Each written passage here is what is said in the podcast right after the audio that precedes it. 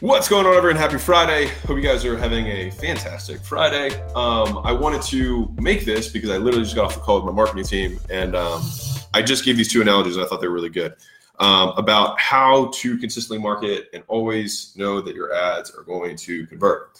And so, um, one of the issues that we ran into with our team is that, you know, they get tired of making ads all the time, right? They get bored of making ads. It's like the same ads over and over and over, right? And so they want to flex their creative muscles, right? And we do the same thing as entrepreneurs. We want to flex our creative muscles and think of new, you know, new hooks, new new things, right?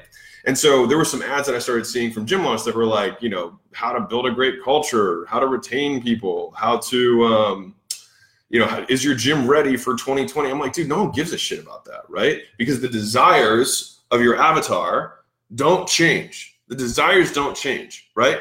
And the messaging shouldn't change either. And so the two analogies I gave for this are that um, one is a Henry Ford story and the other is a news story. And I think you'll like both of them because I think it really drives the point home. So Henry Ford was like going past his marketing department over and over and over again for months after months. Or looking at these marketing campaigns, blah blah blah blah blah, right?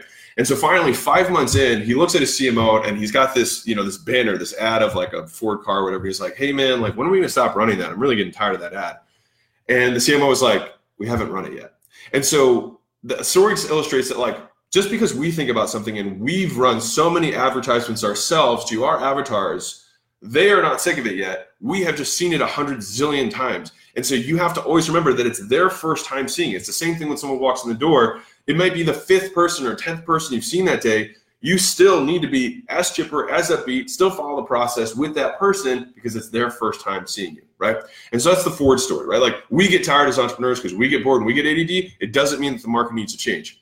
Story two, the easiest way that you can see this is with news, right? So think about the news, right? They're they're kings and queens of capturing attention. That is what they have done, right? They they literally that's all they did is they capture attention, they sell ads. That's how the news networks work, right? That's their programming is news. But what's interesting, and I love this saying, is that news does not change only the people. As in only the people in the stories change right? And i'm gonna i'm gonna be a little bit negative here just in terms of the way that it's portrayed but like rape murder violence storm destroys area uh, because most news is negative because that's what they know gets attention because negative sells more than positive right? Ipo of big company. All that stuff is news. The only thing that changes is the characters is the people inside and so you need to see your marketing the same way the messaging is going to be the same. The core desires of your avatar do not change. The things they want to hear, the promises that are going to be made, the results they want to see are not going to change. And so you do not need to become more creative. The biggest and hardest part about business is being boring and consistent because it's hard because humans get bored. But as you grow and the avatars and the amount of people that you reach grow, still, most people have never heard of you. I don't really get stopped in the street that much. I don't. I mean, I do occasionally um, but not really, right? And in your area, you probably don't get stopped in the street all the time.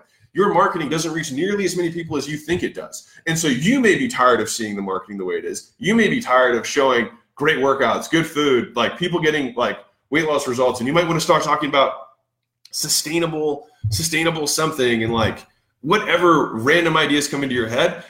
None of it matters because it's not going to drive the engagement of your avatar because it's you getting bored, not them getting bored. All right. And so the secret to making great ads consistently is to bucket out the messaging that works the best. And so for us at Gym Launch, we have core messages that we hit on, right? That we know these seven buckets of things that we talk about are things that generate interest and generate applications, right? When I show a gym owner who hits seven figures, right? That is something that people click on. And so what we need to do is think, how many of these stories can we capture? Can we do it as images? Can we do it as video? Can we do them as short clips? Can we do them as long clips? But all of them fall into that message bucket, right? And so that would be a testimonial bucket. The next one might be a, a video of a filled gym, right? So we know that videos of filled gyms work. Cool. So we're going to use videos of filled gyms, people working out together. We're going to use videos of um, gym owners talking about that. We're going to do images of that. Those are messaging buckets that do not change. And so, if you want to make advertising that is great consistently, what you need to do is act like a reporter and go out and find the story. You got to find the stories that fit into the buckets that are the messaging that your avatar responds to.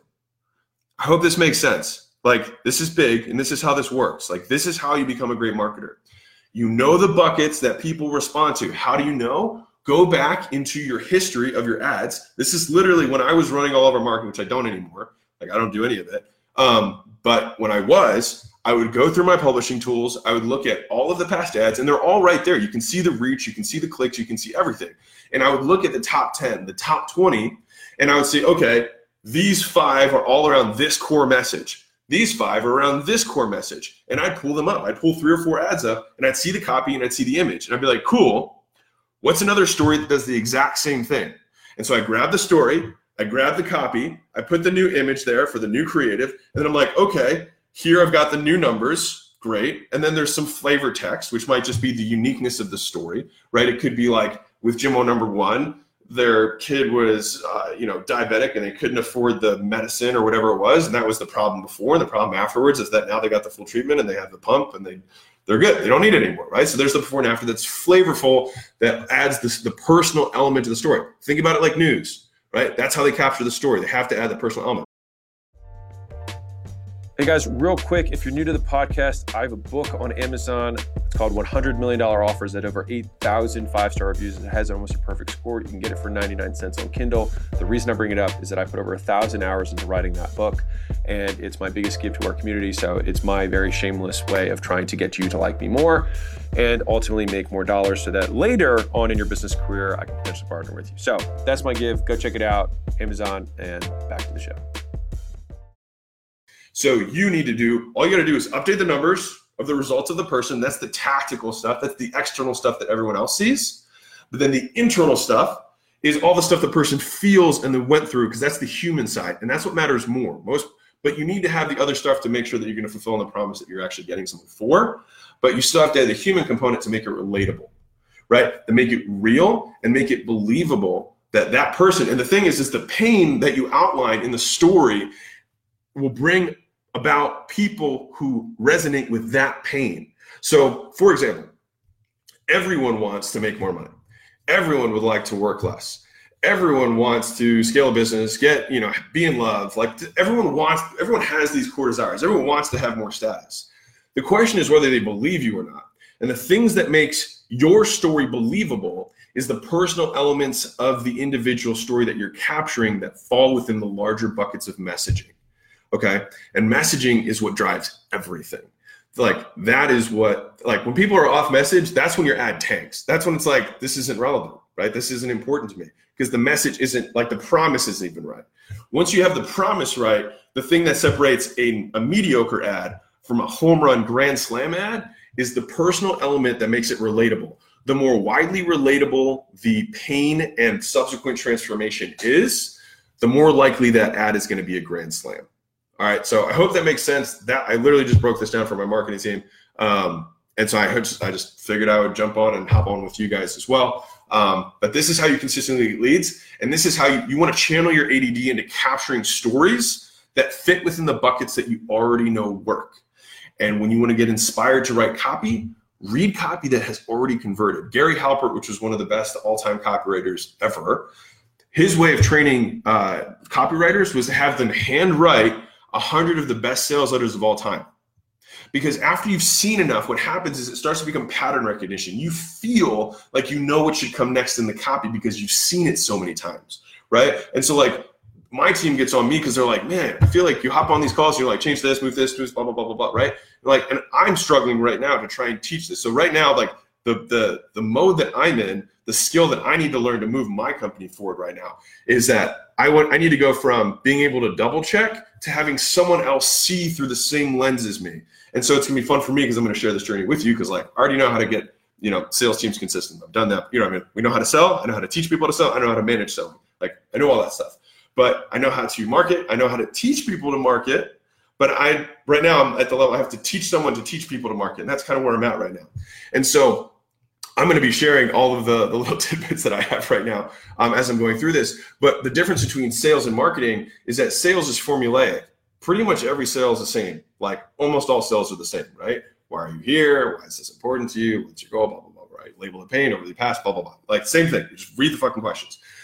marketing is a little more nuanced, right? Sometimes you have short copy, sometimes you have long copy, sometimes you have story-based stuff, sometimes you have interruption. Like there's there's different feelings, and that's why I think it's important to make buckets or templates around the different styles of messaging that have converted and worked. And the reason there are different buckets is because they attract different avatars, right? I'm sure within your gym right now, there's probably some women who fall within this type of bucket. Might be a busy mom, right? It might be a stay-at-home mom. You might have a non-mom who's a, a you know in the workforce. You might have a semi-wealthy single-income millennial who's 29. You might have a, uh, a empty nester right? There are different buckets, and the messaging attracts different ones of these avatars. And I can guarantee you the different message. Now, some avatars are attracted more than one. That's fine. That's great. And that's when you have the real home runs. Is if you have a pain point that can hit on two or three different avatars, salient pain that they have experienced, that the story that you are showing experiences. That is when things go viral, and the news tries to do the same thing. When they when they try and find a news that like a story that has has legs, right? That that starts getting massive amount of reach it's because it's a story that's relatable, that's just like you and me, and experience a result that everyone wants. So um, if that was valuable, you know, maybe tag somebody who makes your ads. Um, if it's like in your gym, gym managers like capturing videos and whatnot, um, or like it, or if you're listening on the podcast, leave a review. Always appreciate it. Um, otherwise, hope you guys have an amazing day, fantastic Friday. Keep crushing your goals. Um, nothing but love. Have a fantastic day. Catch you soon. Bye.